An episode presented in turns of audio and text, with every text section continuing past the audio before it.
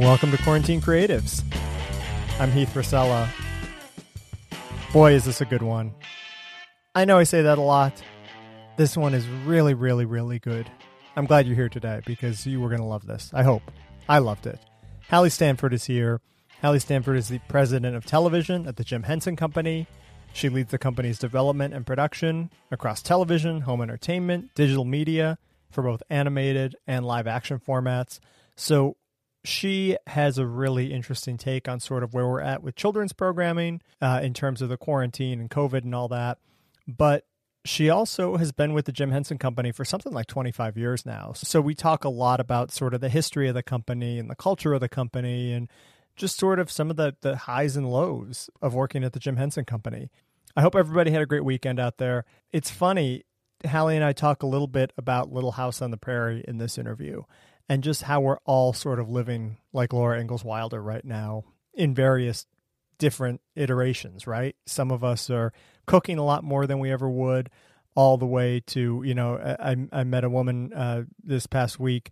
She's a mushroom farmer. I bought some mushrooms from her, and she was growing her own chickens for meat. She was taking them like the next day to go slaughter them and have them processed and keep them in a deep freezer.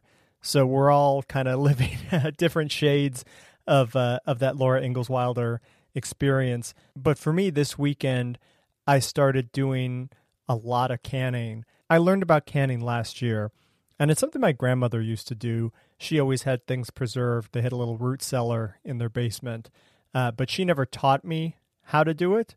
It was something that I just kind of have this memory of canned vegetables being around their house. So I've talked on the show before about this CSA that I'm a part of, community supported agriculture, where there's a farm near me. We pay one price at the beginning of the season, and then you're sort of essentially buying stock in that farm. So if they have a really bad year, if there's droughts or pests or whatever, and the harvest is terrible, you might not get anything. You might get a little bit.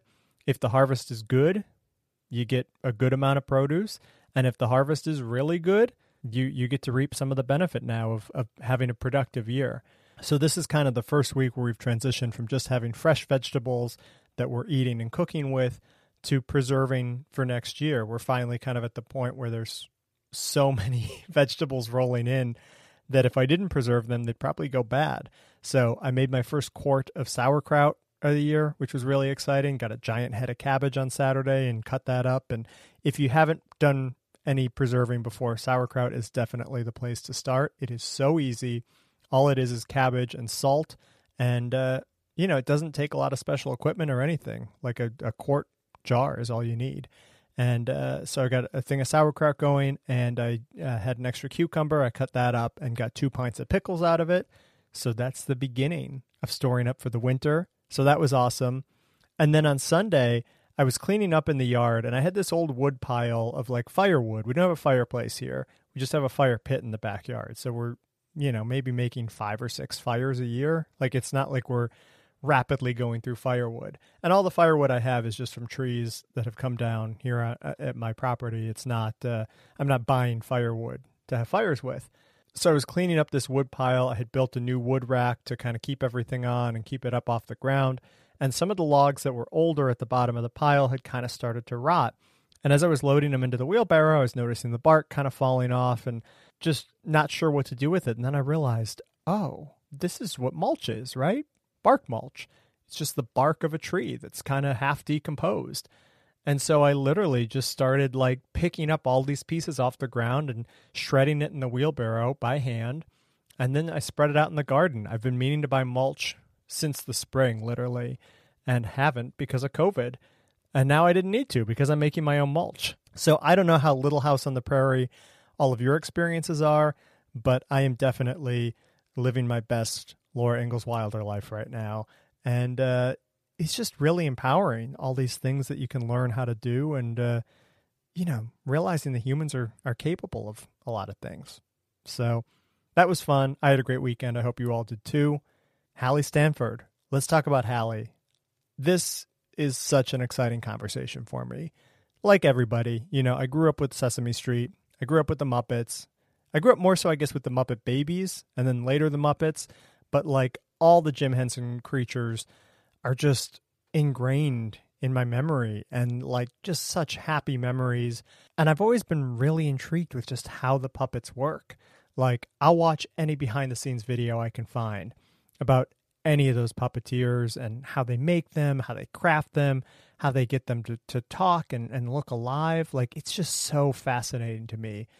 And so to be able to talk to somebody that sort of knows that world inside out was just fascinating. You know, I, have had the chance to meet some of the Muppeteers over the years uh, at the Emmy Awards.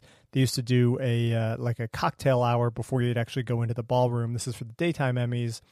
And one year, Eric Jacobson was there, who he's taken over a lot of Frank Oz's characters, Grover, Miss Piggy. Uh, we get to meet Eric Jacobson, but maybe even more special was getting to meet Caroll Spinney, who was there with his wife and with Oscar. He had an Oscar the Grouch uh, puppet with him. Caroll Spinney, of course, does Oscar and Big Bird, is kind of what he's more famous for. But I had a lovely talk with Caroll Spinney. This was probably 10 years ago now. He unfortunately just passed away a couple of months ago. But uh, to say that these people had a big influence on my life is uh, is an understatement. It was so cool to get to meet these guys, and it was so cool to talk to Hallie. Hallie has such a cool history with the company, and she was willing to let me talk about sort of all of it, just from the time that she joined in 1993 all the way through to the sale of the Muppets in 2004 to the Disney company, and you know all the shows that she's developed in her tenure, not just kind of Muppet and puppet based projects, but a lot of shows for PBS Sid the Science Kid, Dinosaur Train, Word Party. Uh, she's done stuff for Netflix, for Hulu, for Apple TV Plus. The Jim Henson Company is just a children's television powerhouse. And speaking of that, if you haven't seen it yet, they've got a new series that came out last year on Netflix, The Dark Crystal Age of Resistance. It is so, so good. It is just beautiful and has these amazing puppets. And Hallie and her team were just nominated for the Emmy Award for Outstanding Children's Program for The Dark Crystal Age of Resistance. So go check that out on Netflix. She's also working on a Fraggle Rock uh, series reboot for Apple TV Plus. But in the meantime, sort of as that got stalled because of COVID, there's a series of videos called Fraggle Rock Rock On that are available on Apple TV Plus. And I guess Hallie was saying those are actually in front of the paywall. So if you're not an Apple TV Plus member, you can still look those up and, and view those. This is like the longest introduction I think I've ever done for a guest, but there is just so many cool stories, and uh, I'll let Hallie tell them. Right? That's the best thing to do at this point. All right, here it is my interview with Hallie Stanford. Uh, thank you for making time for this. I'm really excited to talk to you, actually. Of course. I'm excited to talk to you. I listened to uh, uh, several of your interviews, and it was really enjoyable. Oh, it's just great. nice. It's just nice to hear other creatives hearing how they're managing uh, and thinking about COVID. You know what I mean? Like, yeah you kind you kind of get into your own inner circle and you, you you're sort of repeating the same conversations with each other. So it was really it's really fun. So i'm excited to talk to you. Yeah it's it's been nice for me just to sort of hear all the different perspectives and to sort of realize yeah. that we're all in this boat together. You know what i mean? Oh like, yeah. yeah. Yes um, how have you been handling the quarantine and just sort of keeping busy and staying creative and things like that? You know, I, have been handling it like everybody else. You know, there's the ups, okay. there's the downs, right? Yep, sure. There's the crazies. Like, I wish that I could turn on a camera in my household and just film my family because we're hysterical. We're a sitcom. Yeah, we're like a we're like a one set sitcom right now. But you know what? I'm a super positive and joyful person and I'm also a very anxious person. And I think those those qualities make me a really great producer. Yeah. Because I'll tell you, being anxious means I plan for the worst case scenario. I'm always like, give me the odds, give right. me the odds. Tell me, tell me what it is, tell me what's happening. And once I know, I plan for it. Yeah. Right. You and I both, we're getting relentless scary information, but I'm just like, got it. I'm on it. Yeah. This is what I'm going to do. It is kind of like planning a TV show, right? Of just sort of you get this data oh, yeah. and you say, okay, so there's three possibilities here. like, what's the worst case scenario one? How do I deal with that? And if the best yeah. one happens, that's great. That means I, you know, I can have dinner on time tonight or whatever it is. Exactly. I go to the eye of the storm as a producer. Right. Um, and I, you know, one of the things I always say is that's that's next week's problem. What's what's yeah. What's right now's problem. So I think that you know having that discipline has helped me produce COVID uh, in, in, my in my household. But you know, I'm also a very optimistic and joyful person. So, you know, it's just sort of reshifting priorities with my family and my staff and my you know the artists and writers that I manage and work with and just trying to find meaning and passion in our work. Me personally, so then of course back to me personally, like what am I doing? I think I'm just trying to reconnect as much as possible with like those friends that matter. Yeah. I actually lost my best friend. She died. Oh, I'm sorry to um, hear that. a couple months ago, and that was uh, a real wake up call uh, in COVID, and uh, very sad. It was it wasn't unexpected. She didn't die from COVID. Yeah. Her name's Thea Trachtenberg. She was an awesome producer for Good Morning America. But I think it kind of reshifted my priorities because, as you know, in COVID, and I'm sure you've heard, you can just keep working. Right. There is, you don't have the two hour commute. You can just keep going and going and going. But um, really reshifted everything for me. So I've actually reached out to a lot of um, very dear friends who uh, I hadn't in a while, uh, and including best friends who, you know, like live in Oregon, who I, I'd never Zoomed with. We didn't FaceTime. And, Right. and now I have my weekly Dungeons and Dragons game on Roll 20 Oh, that's awesome. with my best friends in Oregon. yeah. I, you know, happy hour with my college girlfriends on Zoom and uh, Passovers with my family, you know, so it's actually, it's actually been really great to realign and reconnect with Yeah. my community. It's it's a good excuse to kind of to do some of those things. You know, I, I've I've said before on the show, like I come from a big family. My dad is one of twelve kids, and they Wow. started doing these family Zoom calls.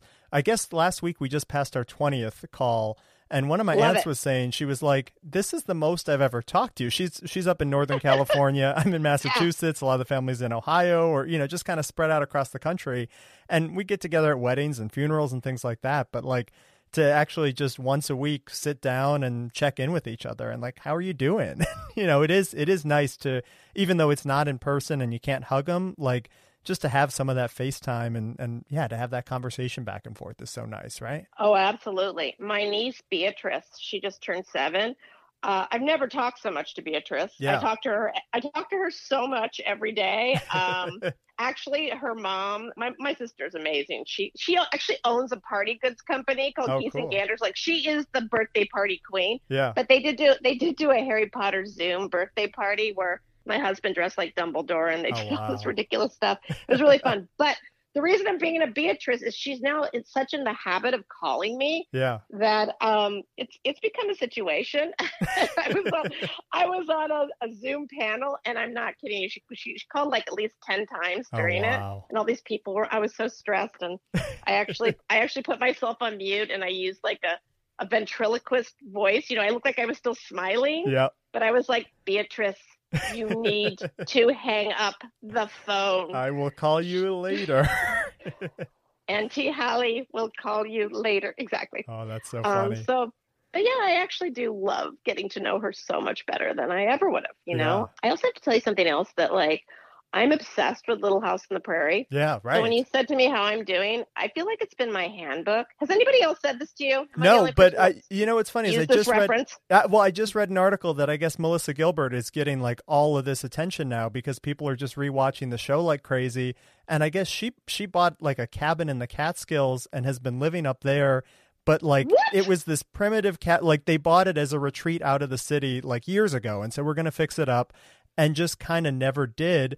And then when COVID hit, her, she and her husband moved up there, and they're literally like raising chickens, and you know, What? like the whole yeah. I'm obsessed with the story I'll- now. Yeah. I'm obsessed with the story. I'll send you the article. It's it's so cool. So yeah, I was literally ju- like I, I want to pitch her as a guest because I, I want to hear that Oh, story now. to. But yeah, but there was a whole thing I guess on I think on CBS Sunday Morning like a few weeks oh ago Oh that God. they interviewed her and she was talking about just yeah everybody's rediscovering that show and like Yeah, it's kind of living like- like in those times, right? Absolutely. I was like, okay, here's what we're doing. We are accessing all my little house on the prairie knowledge. and that's how we're going to live in our little condo on the prairie. Like, Yeah. this is happening. I actually wear my hair in braids now. I make everybody call me half pint. It's a whole thing. but uh, I definitely think it helped me cope. Like, okay, we're going to have a pantry now. Yeah. We're going to store food. Um, we're going to bake bread. I bake bread now. I do. I do too. Yeah, I'm in the same mindset of just like, okay, you know what? Like if people could do this 150 years ago and like, you know, they were lighting fires with wood, like they didn't just, you know, turn on the heat or the air conditioner, like they had to work for that. Like I'm like I can do that too. yeah and then i suddenly i suddenly definitely understand as well like okay wednesday is wash day Yep. Friday is this day. You know, Sunday is cook the bread. Right. So it gives you something to look forward sense to. now. Right. yeah, exactly.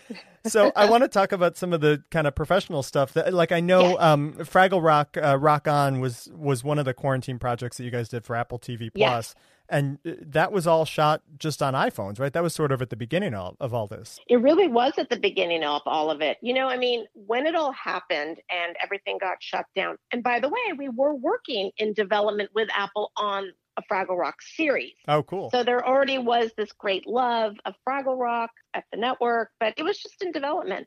And when it happened, literally, the- I mean, the first thing like my job is is to like just service families and kids. Like, Yep. how are we going to entertain them, and how are we going to inspire them? And when this this happened, it was like, oh my gosh, what can we do immediately? And it was this wonderful moment that Apple called Tara Sorensen at Apple called and said, hey, what do you think about doing shorts of Fraggle Rock that kind of uh, sends messaging to families at home right now? And I was like, you know what? That is the greatest idea. yeah. So I was so excited that they even were ready to m- make that leap in production. That that's a rare thing, you know. There's not a lot of studios or networks that will be able to do such immediate programming Right. except YouTube, of course, YouTube. Right. But you know, with YouTube, you're making it, uh, and you're lucky if they get to finance it. But most most often, uh, you're making it. So for Apple to say that, it was pretty it was pretty exciting. I was like, yes, this is the way to immediately address some issues that are going on and how we can actually help children. Yeah. So it was it was very exciting. Um, you know, Fraggle Rock, if you know it, I, yeah, I Uh, remember it totally growing up. Okay, good. Well, the big theme of Fraggle Rock is um, connection. Yep. We're all connected. Uh, you see in the show itself all these different creatures and ecosystems that are connected. A lot of deeper issues that they explore in it, but it's also really fun and silly, right? So it, Sure. it has it has a bit of a Seussian vibe where lots of things can be told in metaphor, and so it was kind of this perfect franchise to like uh, tell these stories. So anyway, here's what we did: we reverse engineered it Okay. We were like, okay, here's here's what we got. We have to, of course, there was not even COVID compliance rules in place Right. when this thing got greenlit. Within two weeks, there were, um, and then of course we adhered to them. But like we were really at the beginning. So the way we reverse engineered it, it was okay. Let's talk about connection. We're all in this together.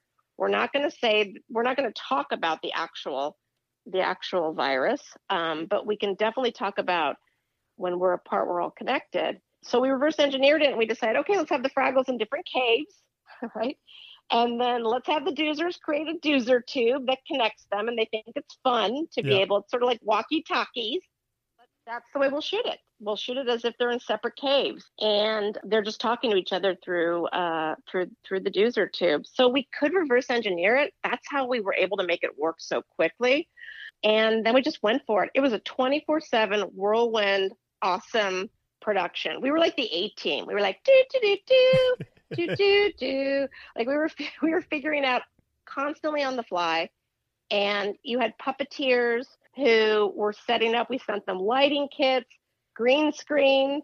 They we all stepped way outside our comfort zone. I think everybody can relate to this in terms Sure. of tech, Totally. right? Like we Absolutely, all yeah. like whether it's Zoom or Cisco or oh my gosh, there's so much, even me trying to figure out my son's Xbox. Like it's all a thing. So everybody had to figure out, you know, the settings and how to light it. And we had we had a D everybody was remote. DP remote, director remote, writers, of course, remote, executive producer, myself and John Tartaglia remote, everything through Zoom. And we would direct them from Zoom, but then the puppeteers had to turn on their own cameras, turn off the Zoom, and start puppeteering. Yeah. So uh, it was fascinating. Everybody was incredible. So then, you know, everything could be sent to an editor, everything could be mixed, you know, in different places. So we just put it together. But it was this kind of constant, harmonious conversation. We had to constantly be in touch with ourselves and Apple, and they were incredible. Too. Uh, seriously, they were so incredible. Everyone, I mean, I like had the head of music, David uh, Taylor, like on the phone all the time, trying to help us get rock star celebrity talent. It was pretty. It was pretty special because you know what?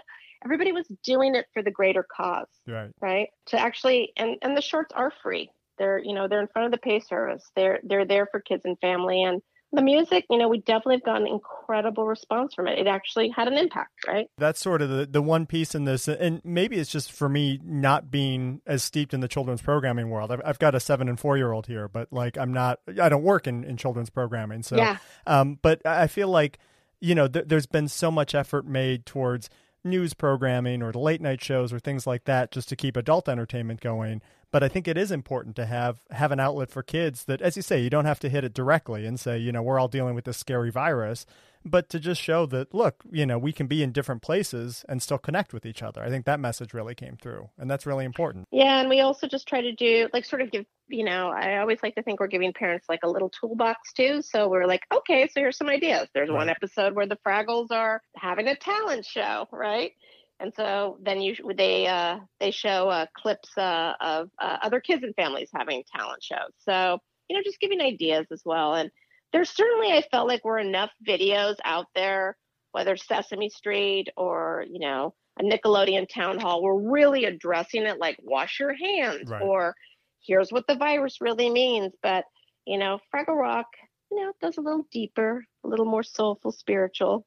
So we kind of went to a we took a different approach to yeah. it. It's funny because I watched some of those shorts uh, just before this interview, not realizing they had been done under quarantine at first. And my first reaction watching the first one was like, "Whoa, this is like a Fraggle Zoom! Like, wh- what a strange concept!" yeah. And then I said, "Oh, like I looked it up and said, oh, this was done during the quarantine." But like with the green screen and stuff, the sets look so good behind them. like I literally thought well, they were on physical. Thank For you. me, I didn't realize they were done remotely. I have to do this like massive shout out to John Tartaglia, and I'm telling you, you got to have him as a guest. Yeah. Okay. He. Let me tell you about Johnny. So first of all, you know, the green screen and digital, you know, flying in digital images behind puppets, like it's a beautiful thing now, right? Right. We do have, you know, uh, all of these uh, digital assets that where we could green screen in the sets. But I'm telling you, there were nights I would call Johnny and he would be like, I'm like, what are you doing right now? And he's like, I'm making, I'm making a stalagmite. Like he was actually making like like rocks from Fraggle Rock and painting them himself in um in his home. Oh wow. Uh, Physical so, ones to be like on on the stage. Yes. Wow, with the with the Muppet. That's awesome. Not that every puppeteer did that, but right. he did do that for his Gobo scene. So anyway, he'll be very happy to hear that you felt the sets were were comparable to the original. Yeah, maybe that's what sold me was the the physical stalagmite and that, you know, that's so cool. Um, I, I want to ask too, just sort of on the on the quarantine stuff. Like uh, part of what you guys are known for now is animation as well, beyond just the puppeteer yeah. uh, productions. Has animation been able to continue during this time? Yes. What's that yes. workflow kind of look like? It's you know what? It's all on. It's all on. We have we have a dinosaur train movie uh, uh-huh. that's in production that's actually being delivered next week. Um, oh, wow. And, you know, there were some definite hiccups with our overseas studios, um, just everyone getting readjusted, but we got back on track with that movie. And then we have another series that I wish I could tell you what it was, but it hasn't been announced yet that is in production. And you know what? It was seamless seamless. Having said that, as all, I mean, it's on schedule, it's on budget, it's going well. But having said that, of course, there are hysterical stories where you know, the, you know, voiceover actors are recording from their closets. I mean, oh, wow. come on. Like this is what we have to do. You know, when we did um Fraggle Rock Rock On, Dave Goelz, one of my favorite stories, Dave Goelz, he's my hero puppeteer yeah, sure, who right. does, you know, Gonzo the Great and uh, does Boober he had to put a shirt over his head to record his boober lines. I love stories like that. So of course there there are compromises. I would say with the Zoom rooms in animation, which occurred, you know, I think that was at first a challenge because you know Zoom, as you know, it's incredibly focused. I think it'll it can be very productive, but it's it's it's exhausting. Right. Um, there's kind of no break from it. Yeah. So I imagine nobody told me this, but I definitely imagine that that was a real adjustment for the writers in animation just to kind of get into the groove with that. I know for me as a producer working with all different facets of the production, it, sometimes it was it was it was hard for me too. Like there there was kind of in the beginning of COVID, no break. I think we all felt like part of us trying to stay normal, right? Like, yeah. oh, everything's it's not that everything's fine, but like we can we can do this and uh you can't hide on Zoom. Right. Right. So there suddenly became, I think, a, a bit of a uh, an exhaustion or a kind of a, like a weird adrenaline rush. I, I Uh, admire the people. and I think that, it's yeah, relaxed. right. I do Th- think it's good. relaxed. Yeah, I was just gonna say I, I admire the people that like I, I'm not one of them. I feel like when I'm on Zoom, I'm like staring straight ahead at the lens, trying to smile, like trying not to get a drink of water. And sometimes you're on with like people that like their their eye lines like you know. 40 degrees away, like not even looking at the camera, don't care. They'll walk off screen, they'll come back. I feel like it's younger people more that way. But like for me, I'm like, you know, I feel like I'm on CNN or something. Just like I'm going to just stare straight ahead and smile the whole time. And yeah, like you said, that gets really exhausting, especially if you're doing several a day. Yeah, I think there's an intensity to it. But uh but back to answering your question, yes, animation just keeps going. The flow keeps That's great. going. And I have I have quite a few shows in development that also we can keep up the pace of development with the scripts and the designs and the tests. So that keeps moving with the animation process. That well, that's good to hear. You know, it's such a trying time right now, and I, I feel like technology has helped us, right? My gosh, Y- yes. You're no longer tethered to a huge machine with, you know, like a closet uh, size computer. It's like you can edit and do VFX and everything on a basic laptop now with a couple of drives. And like, we got lucky that it's at this time. you know what? We did get lucky that it's this time. And we did get lucky that we do have things like FaceTime and Zoom and Yeah. text and all of that to sort of keep up the connection visually as well as, you know, hearing each other. Right. So important. You know, it's my job to create the creative culture in the company. Sure. And, you know, the, the, the whole thing is connection. So I was just thinking about what you said about Zoom, that there are people who like are drifting on and off Right. and, and all of that. But like one of my, like, I, I realized, uh, you know, into the process that that intensity when you're working on Zoom, and man, we've been productive. But at the same time, the thing that also makes you creative and it gives you joy in your day is that those like loose moments, Right. you know, those moments of pause or, you know, goofing around that you don't really get on Zoom. Yeah. So one- one of the things that I'm I am sure I'm not alone is that uh, definitely that chat in Zoom has been a lot of fun. Yep. But the private chat, I always pray that no one's reading any of my private chats, but you can have a lot of fun with those and create that kind of connection and that goofiness that you have in a creative space Yeah. at the same time. So honestly, I might miss that later Mm. because I'll be like, "Ooh, where's my psychic chat Right. that I could I could have with somebody right now during a meeting?" I guess it's texting. I also like I've definitely found with all the amazing artists that I work with that I've given them all my cell phone number. Yep. I've never done that. I'm like, text me, text me whenever you need me. I'm here if you want to let you know want to just chat. in it, I definitely uh, have used text in a different way now than I would have before. Yeah. We're all kind of adapting to all of this, I guess, right? There's, yeah, there's just all this new technology. Let me ask you a question. When you're all focused on Zoom, are you are your kids running in the background behind you, or like uh, trying to get into your space? Um, just It it depends. So it's it's interesting. My my wife uh, works in a school, and she has a uh, there's a Zoom session that's very loose, where like it, it's a it's a whole school thing for all the staff and teachers and everything. And she lets the kids be a part of that, and she's usually muted the whole time, and they can climb on her and you know whatever. So like there are certain meetings where that's totally fine, and you know you sort of accept it. And then we're lucky here in that we have a finished attic space and it has a lock on the door. and so if either of us have something important to do, like right now, that's where I'm recording from is, you know, I go up in the attic and can lock the door and, you know, like they can't hear us, they can't see us. So it, it is nice to have that break at least. Like I think if we were down in the living room trying to do our, all of our calls, you know, we had a home office space that is now the classroom because of homeschooling and stuff. So like of course. like we had to move the office essentially up to the attic because what used to be our office for you know you check emails in, at night or something but it wasn't really a full eight hour office you realize it's just not you know it's right off of our dining room and it's just not practical for right. everybody being home at the same time I like that you have a level that you can go up to. I'm on the same level. We have locks, but uh, definitely there's there's the there's the trying to get into the lock, and um, or I, I, I try sometimes the strategy of just leaving it open. It's flowing, but that that definitely doesn't work sometimes. Yeah, it's so tough. Just that that work home balance, and and you know, I feel like too, like you know, sometimes you have to log off during the day during working hours to tend to family things.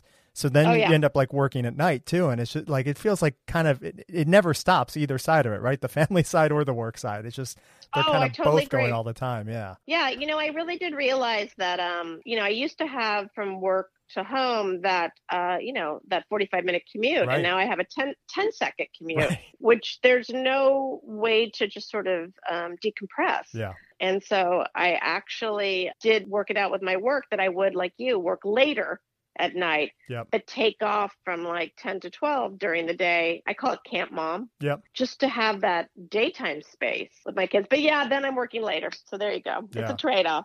Yeah. uh, We're all doing the best we can. worth it. Who knows? You know. Um, I, I want to just sort of dive into your history with the company and stuff too, because I Mhm. feel like you came, you joined at a really interesting period uh, in 1993, right? Is that that was your first Yep. year? So Jim Jim Henson had died three years earlier, and obviously he Mhm. founded the company and you know was bigger than life, you know, in my, in in sort of my head, and I'm sure in everyone at the company's head. So I can imagine losing a figure like that must have been devastating to the organization. But at the same time, a year before you joined, 1992, Muppet Christmas Carol came out, and that to me is Mhm. probably my favorite Muppet movie. Like it, it's one I grew up with, is probably part of it. I'm very nostalgic for it, but it just everything about it is just so perfect. So I just I'm Mhm. really curious, sort of like you joining at that time. What was it that led you to the company first off, and sort of what was the mood like in those early days? Well, um, and now I have the uh, I have Kermit the Frog song in my head from Muppet uh, Christmas Carol. Yep. It's it's singing in there right now. I always wanted to work for either Jim Henson or George Lucas or Steven Spielberg. Yeah. Like I knew what I wanted to do from a very very young age that I wanted to work in film and television and like Kermit the Frog make make people happy Yeah. with the stories that I produce. And so for me, like Jim Henson was a massive hero uh, and influence on my life. I mean, I went to Wesleyan University and I was a theater major. And when while everybody else was doing very, very artsy projects, I was like, I'm going to make a puppet show with children. Like I was always inspired by him. Yeah. So for me, I kind of like when I came out to LA, I did interview at Amblin, didn't get the job. I'm glad I didn't because I ended up at Henson. Yep. And then, you know, at that time, George Lucas had hadn't even um, been working on Phantom Menace. So, and it was up in North in Northern California as well. So there were two places to go, right? It was Amblin or the Jim Henson Company. So I really wanted to be there and, um, you know, definitely co- connected with who ended up being my mentor. Her name's Alex Rockwell, and I love her so much. And she, you know, I connected with her, you know, and just let her know how interested I was and if there was ever an opportunity and stayed in touch with her. And in the meantime, worked in animation and worked for a creator named Savage Steve Holland, who had created some shows called Eek the Cat. And, Oh, sure, yeah. um, he was wonderful. And uh, he was directing a show for the Jim Henson Company called City Kids. okay. And so he, he knew how much I loved them. And he said, Do you want to meet them and come with me? So he actually really did connect me uh, with them.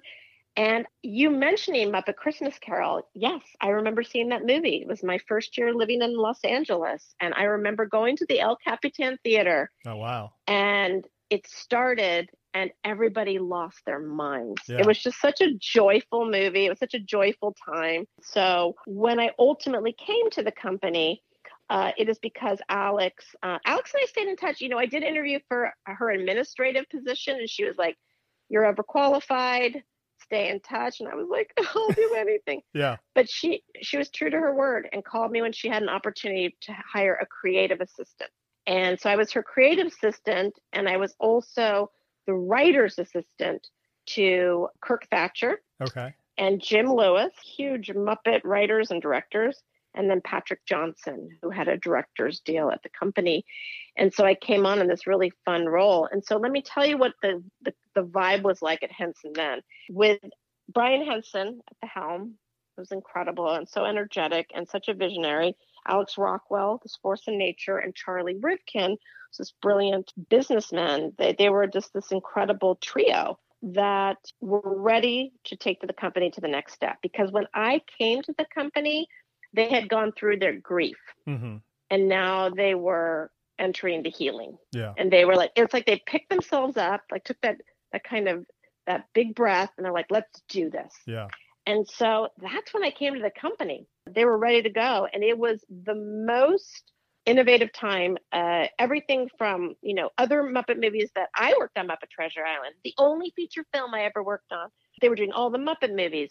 Muppets Tonight was uh, revamped. Oh, My first week of work, I took notes in the first Farscape meeting wow. which was called Space Chase then. So it was just so innovative. You know, Bear in the Big Blue House. Yeah. Just so much happening at that time. And just a lot of it was carrying on the legacy. You can see that, you know, obviously keeping the Muppets going and innovating, but also sort of, you know, with with Farscape, you know, sort of that was a Brian Henson and Alex Rockwell project, just trying to expand the brand, but still true to it, still felt very true to it uh, in the science fiction space. There was a lot of extension of brand and a lot of creativity and a lot of Jim Henson's creative culture in place. So I was kind of raised in it. Yeah. Um, even it's though all the he people wasn't that there, had worked with him, right? that's right. And Yeah. Alex Rockwell actually started in the company as Jim Henson's creative assistant. Oh wow. So she even understood as an assistant the type of care and nurturing that you needed to give.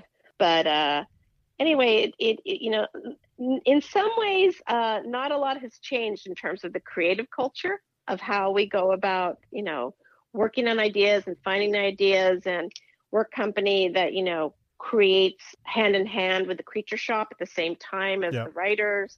We create characters from the inside out. But you know, I mean, of course, I've brought my own ideas to the company and integrate it into culture. But that that Jim Henson spirit, I'm telling you, it's still alive there. That's great. Yeah, and there's a reverence even to this day. But then there was like a, a, a hardcore mission, and Brian, you know, was a force of nature. So creative, so energetic. He was such an inspiration to me as a young person. I know he'll hate me saying that because he's he's not that much. By the way, he's not that much older than me. But Yeah. I was only I was only 23 Right. he any idea was a good idea and it could come from anywhere and you hear people say that about jim but that's true about brian Yeah. and um, I, i'm always very grateful to him you know he was always very encouraging of me speaking up and you know having my own ideas and so anyway it was just a really cool time Yeah. you know there's a reason i've stayed there so long Right. And it, it it seems like a lot of the people you work with have been there for a long time too, right? It's not it, this isn't a place with a lot of turnover, it seems like. well um, yes and no Okay. meaning that uh, here's what I'll tell you happens though. Anyone that's worked there still feels like an alumni. Yeah. Does that make sense? Sure, yeah. Uh, Once you're in the uh, had club, you're you're part of it. Yeah. you're part of the club. Uh, one, uh, there's two people. Uh, uh, Omar Camacho, who now is uh, one of the heads of Current and Nickelodeon, and then Megan Casey, who's over at Netflix and animation. They both are at Henson.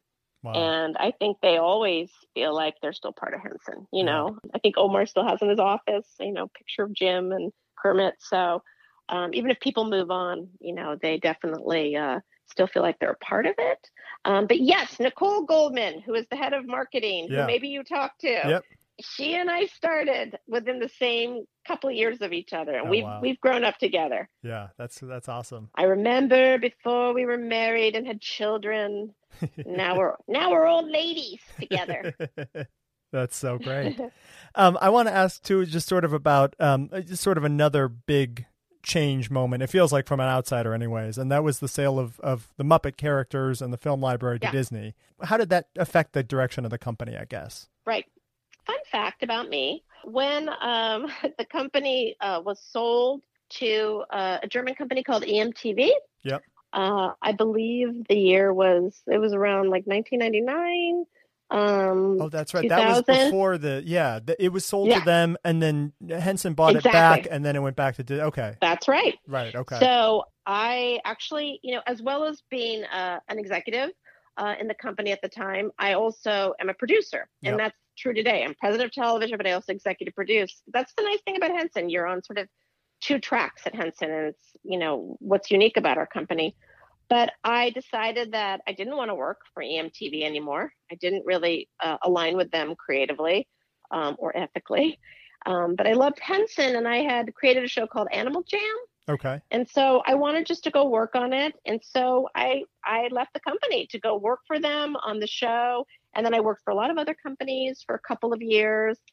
And then so I'm telling you this because when I came back to the company, it was completely different. So when uh, the company bought the company back, from EMTV, Lisa Henson. She called me literally, I think that day, and said, "Guess what? Uh, we bought back the company." And I was like, "Oh my gosh, that's so amazing!" She's like, "Now you can come work for us." and so um, I came back, and together. Uh, she and I uh, created Sid the Science Kid. Oh, great. And we yeah. started working on that show together. And then an opportunity came up where they needed to have somebody come in and head up uh, television. And Lisa asked me to come back on board. So that's how I came back to the company. And so when I came back, the Muppets were gone. I mean, when I worked at the company before that, it was a full-time job to service the Muppets. Right. And that was our job, right? We we serviced the Muppets, but we also had an opportunity to create a couple of other types of franchises. Well, now the slate was clean. So when I came back, there was no projects in children's. So I, I basically had to sit and say, okay, let's roll up our sleeves. Let's create new characters and new families for the company and new franchises, taking what we know to be true about Henson properties.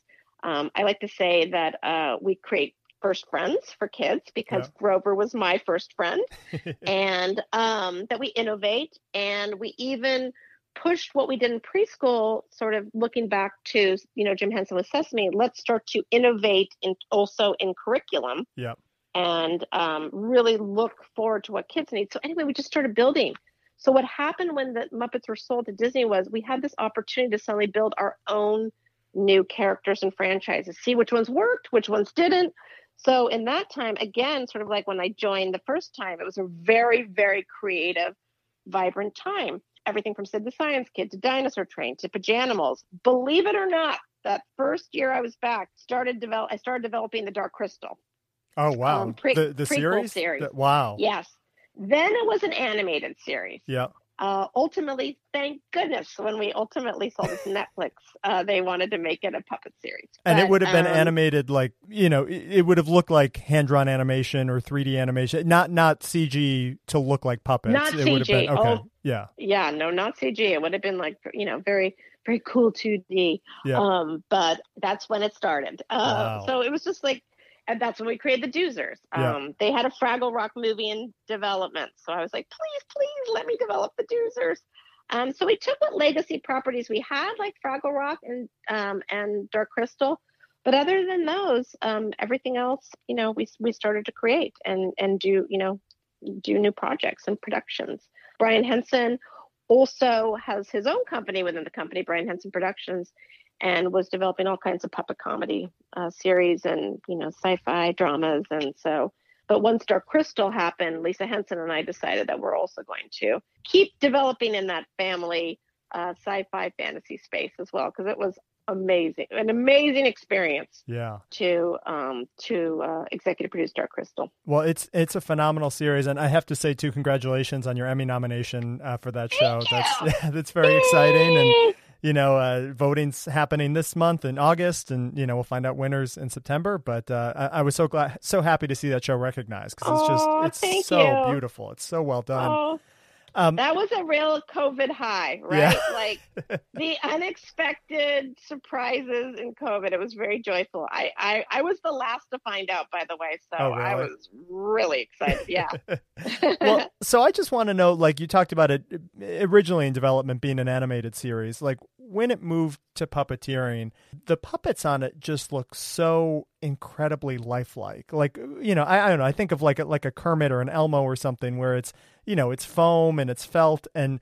The mm-hmm. puppeteer has one hand in it, and they can kind of manipulate the eyes a little bit sometimes, you know, but but very simple. And these every creature in, in in Dark Crystal is just so lifelike, and obviously you're working off off the film for reference too. That you know some of this was developed in the '80s, but like I I, I want to understand, I guess, just how those puppets work. Like they're so You're like, how does it seems. work, Halle? Yeah, yes, these are wonderful questions. Well, um, many different factors bring them to life. That's that's our goal, right? We Yeah. have to. It's the art of um, Jim Henson puppetry is making it feel even Kermit the Frog, a Yeah. little green felt uh, frog, feel completely real. So I'll tell you with the Dark Crystal um, characters, they are different, of course, than Muppets. We we call them creatures. They need to appear as if they're living and breathing characters, right? Yep. Not cartoon characters even though the Gelfling are very, they're very stylized. I think that they still have a kind of, you know, there's a reason that George Lucas hired the Dark Crystal puppet builders back way back when to do Yoda. Yep. Right? It's still stylized, but it feels like it's living and breathing. Yeah. So part of that comes in the design of the puppets, right? And the sculpting of them. The Jim Henson Creature Shop is an incredible place with uh, amazing artists and technicians. And their number one job is to create a puppet that can be performed to feel lifelike. Yeah. So with Dark Crystal puppets, they were sculpted out of clay and they go through this whole molding process and latex and all this beautiful painting to make them feel real. Dark Crystal was supervised also by Pete Brook and Toby Froud, Oh um, yeah. son, son of Brian and Wendy Froud. Sure. And then Brian uh, and Wendy did work on the series, of course, and Brian continued to design for it, all the new characters and everything. So you had this design team and build team that were top notch. But what I want to say is also they had to be built to be technically performed. So the way that they're built, whether there are mechs, you know, with blinks or they're definitely different puppets than the ones, even though they may look the same, they're Yeah. definitely different than the ones in the 80s Sure. because the ones in the 80s were operated by a billion people, whereas these were operated, the Skeksis, at least by two Yeah. or three, uh, if, if you count people, you know, working the remotes of the eyes and, uh, you know, different different things that have to come to life remotely. So, but then you have the great puppeteers. So, see, first you have the puppet, and then you have these amazing puppeteers, Yeah. and they bring them to life. They bring them to life not only through voice but acting. These are actors. Right. You know, I think sometimes people they're not prop people. They're incredible actors who understand the nuance of performance. So, but those puppets need to be performable. So again, it's just like beautiful balance between the creature shop delivering on, you know, very performable and easy to work characters and then great puppeteers. PS, a lot of adjustments had to be made on characters. You know, Yeah. like, you know, you might get a puppet to a set and be like, oh, this is heavy Right. um, you know, and so then you'd have the creature shop figure out, okay, how do we lighten this up? How do we how do we help the performer? What harness do we need? So just this great combination. And then on top of that, you have our director Louis Leterrier, who through the way that he sees the puppets in the camera and shoots them, is capturing that vibrancy and uh, and the spirit of the characters. And he did something that I thought was very interesting, which was it's the first time I ever did this in a Henson show. He used a Steadicam. Oh, really? Puppeteers are used to looking at themselves in a monitor Yep. all the time and you know watching their performance and making sure that their eye line is tracking that they're feeling you know that their performance is as authentic as it can be but when you're doing it from a Steadicam uh, you can't see anything Right. And so there's a lot of trust between him and the performers because it was pretty scary, I think, for them at first. Like, we can't see what we're doing. He's like, but I can see. He's like, but I can see what you're doing. And so I think that Steadicam also gave it some real life and action and like motion that we never got before this iteration. Because if you watch the original, you'll see that uh, that sometimes when characters are moving, they're just people in suits, Right. right? Whereas the, our puppet, it was our puppets. And then Yeah. of course there's there are some visual effects uh, that we do have within the the characters themselves too. So we have this character, the Skeksis, called the Hunter, and um, he's really scary, and he he can he can move quickly. He was a really light puppet, um, more of a like a kind of almost like a stunty costume puppet versus the other Skeksis, so he can move. But then you know through visual effects, there's moments where the hunter's like leaping through trees, so that had to be matched, and Sure. I think that I think that gave it kind of a cool way of looking alive as well. So kind of all these different techniques, I'm telling you, all these things help make it feel like they're alive. Yeah. Well, and the other wild thing, I mean, you, you talk about just sort of the idea that, you know, there, there's a puppeteer who's doing the mouth, there's another one doing the arms, and then there's somebody Mhm. remotely, you know, controlling the eyes and some of the expressions, you know, with a radio controller. But then you also had performers that, like, the voice talent was separate Yeah. from the puppeteer, which often isn't the case, right? That's correct. There are there were some puppeteers like Victor Yerrid, who's a genius, who did Hup, who you know whose voice remained as the as the puppet character. But I, you know, most of the the voiceover talent, Mark Hamill, I, he said it in many interviews. He gives credit to Ollie Taylor, who played the scientist who just really gave him his cues and Right. you know sort of it was almost like his his you know his coach Yeah. uh, on how to do the performance i mean there are other actors that kind of took a different approach and and that was wonderful as well you know they were they were working off of performers who were like i said they're actors so you know they had a nice guidebook our our celebrity voiceover talent Yeah. to uh, to do the characters. But the other thing that was wonderful about having the different voiceover talent too is it really gave a diversity to all the characters as well Right. in their you know in their voice in their voices whether they were younger or older or you know different races. It was it was really i thought a lovely i thought it really worked out. And i was really also by the way very very happy that many of our puppeteers got their voices heard in the show as well that was pretty exciting That's awesome. Um, I want to ask too, just sort of about the development of, of sort of when when you're developing a prequel like that, and you sort of know what the end point is, right? You you, have the original movie to work off of, so you know you're trying to build to that story point. But because it's it's a TV series now, like uh, let's take Star Wars for an ex- as an example. Like George Lucas knows, okay, I, I got three movies to try to build to A New Hope. Like that Mhm. that's my starting place, and I'm going to do it across three films. For you guys, you hope for a season two, right? And maybe a season three, maybe a season four. Like just trying to figure out sort of what what the arc of that story looks like. How how complicated is that? You know what I mean? I'll never tell. I'll never tell you the secrets, Heath. I'll never tell. No, we definitely have an endpoint in mind, Okay. um, and I, uh, I definitely think that the writers know that they could extend it for two seasons or they could wrap it up in another. You Yep. know, so definitely the, you know, that that those are conversations that we have. I think that our goal with Thra, uh, the world of Thra, is that it is, you know, it can be as big as Star Wars, and Yeah. there are many stories within it. I love that Aughra saying and begin all the same. So, you know, you can see that sort of circle that we could keep creating more more and more spirals of stories around that sort of that central story. So I think we imagine that there are many stories to be told. Um, but this particular story, which is about when the Gelfling discover that the Skeksis are bad and that they are draining them and that they are darkening their world, I definitely we definitely know what that arc is and how how it ends. And everybody thinks they know how it ends, yeah. but they're but maybe they don't. So um, That's what keeps people tuning in.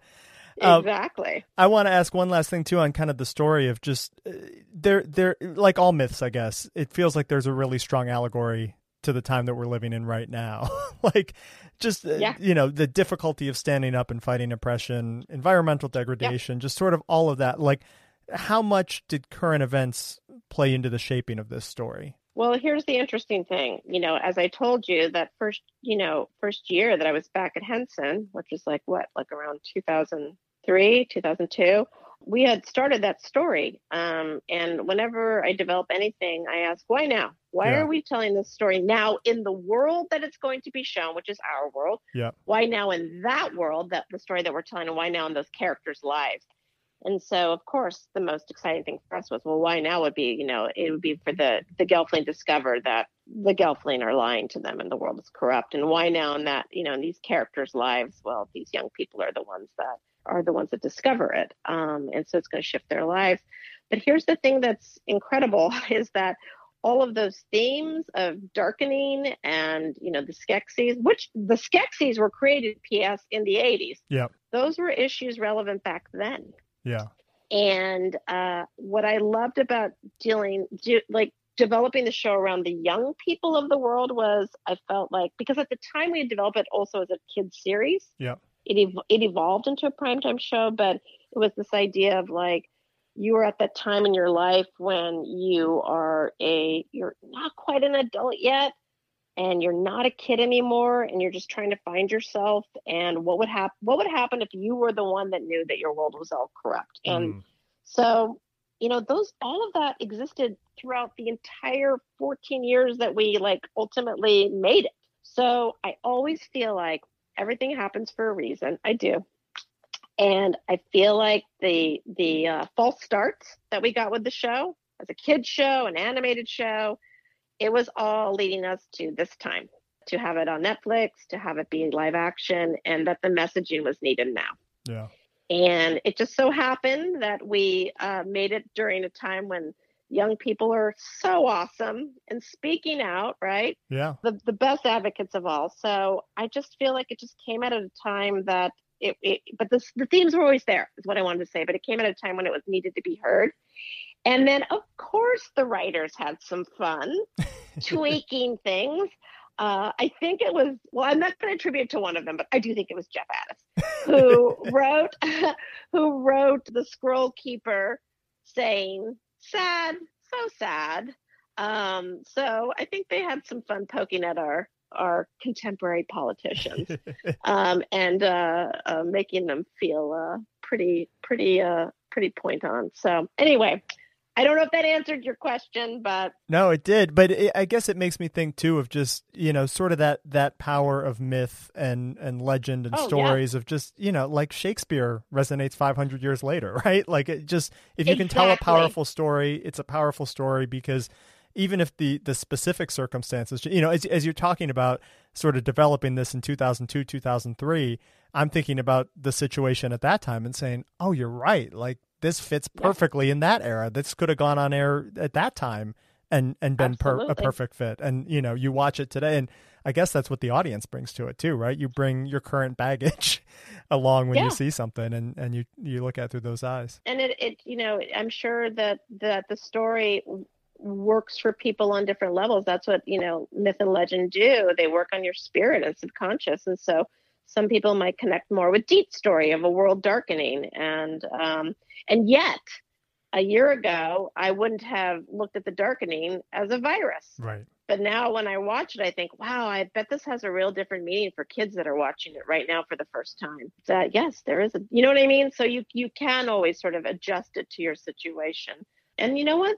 You know, history has shown us there, you know, there there will always be uh, those that you have to fight, you know, speak up against and um, be brave enough to come together and and fight for what's right and fight for a race or you know fight for fight for the planet. Um, so hopefully it will be a classic and constantly a, a, you know a mythic tale that you know kids and families will go back to. I hope. No, I, I think so. And it's like I said, it's just such an immersive world and you know, it's it's a place that yeah, as you say, it feels rich and it feels like you can inhibit it in in so many more ways beyond you know, whatever arc you guys have planned for it right now.